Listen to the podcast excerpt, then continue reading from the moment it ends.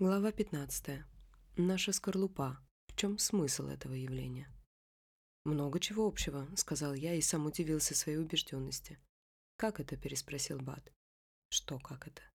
«Ну, как это?» — улыбался Бат. «Ну, прежде всего, начал я, на рабочем месте почти все находятся каждый в своей скорлупе, и я в этом полностью уверен. По крайней мере, так было в Тетрикс. Ну и?»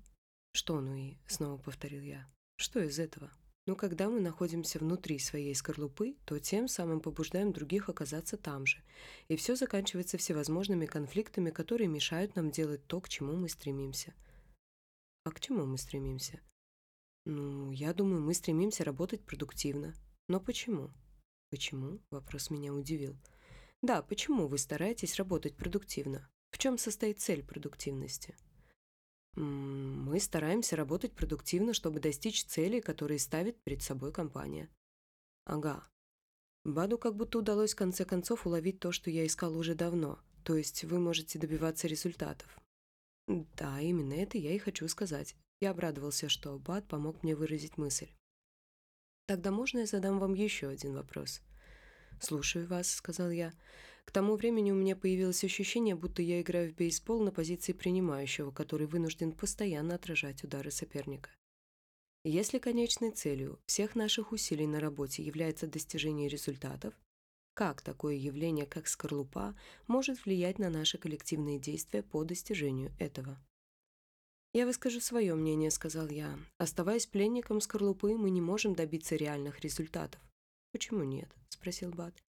Это становилось уже смешным. «Что вы имеете в виду, почему нет?» Я даже не сумел скрыть раздражение в голосе. «Именно это и имею в виду», — как ни в чем не бывало, ответил он.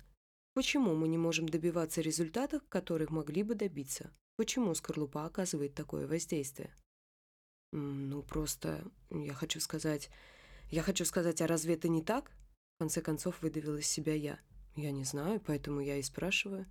Я был в полном замешательстве. Я понимал, что это важно, но никак не мог подобрать нужных слов. Давайте зайдем с другой стороны, Том. Когда я нахожусь внутри скорлупы, то на чем или на ком сосредоточено все мое внимание? Думаю на себе.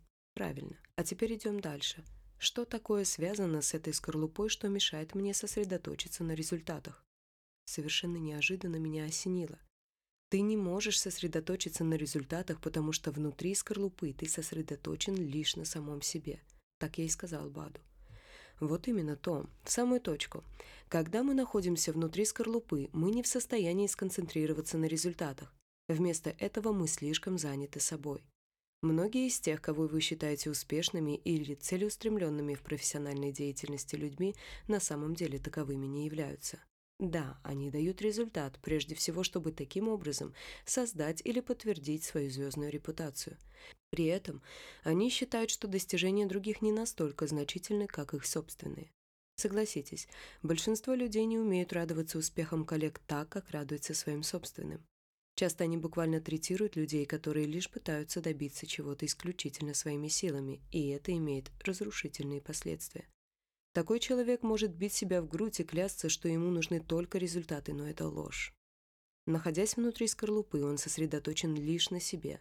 Но опять-таки, как и любой другой пребывающий в скорлупе, он не в состоянии увидеть этого. «На самом деле ситуация может быть еще хуже», — добавила Кейт.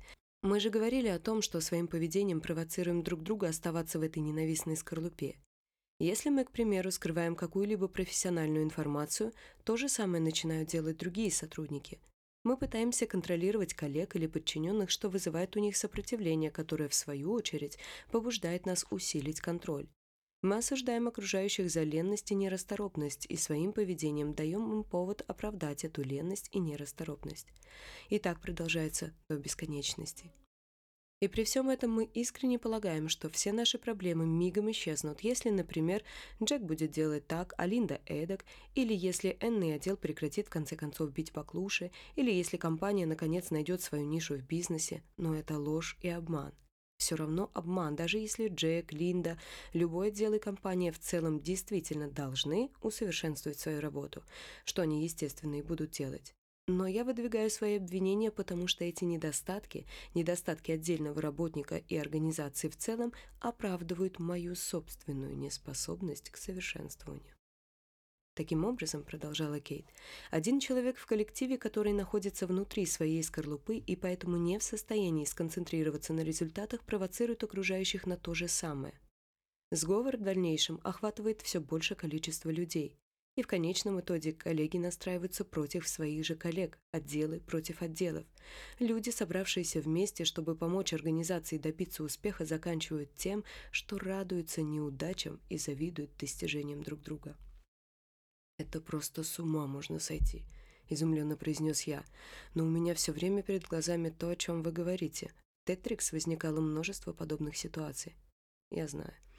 «А скажите-ка», — взглянул на меня Бат, — вот когда вы радовались больше, когда у Чака Стелли что-то получалось или когда его начинание заканчивалось провалом? Такого вопроса я не ожидал. Я-то все время видел проблему в поведении других. Стелли действительно был тяжелым человеком, я ничего не выдумываю. Он постоянно создавал всевозможные неудобства и слишком часто был причиной конфликтов. «М -м, «Я не знаю», — неуверенно промямлил я. «Хорошо. Давайте немного подумаем. Когда имеешь дело с микробами, вероятность подхватить заболевание намного возрастает, если постоянно находишься в окружении больных людей. Бат остановился и снова бросил на меня быстрый взгляд. Помните Земельвейса? Врача, который установил причину высокого уровня смертности в родильном отделении? Ну да. Вспомните, как в том случае сами врачи были переносчиками болезни, и даже пациенты, с которыми они контактировали, становились ее носителями. Послеродовая горячка со всеми ее многочисленными симптомами распространялась бесконтрольно и находила все новые и новые жертвы. А все из-за одного маленького вируса, о котором никто не знал, в особенности те, кто переносил его. В организациях в любом человеческом коллективе происходит почти то же самое. Бат поднялся и подошел к доске. Давайте поговорим об этом подробнее.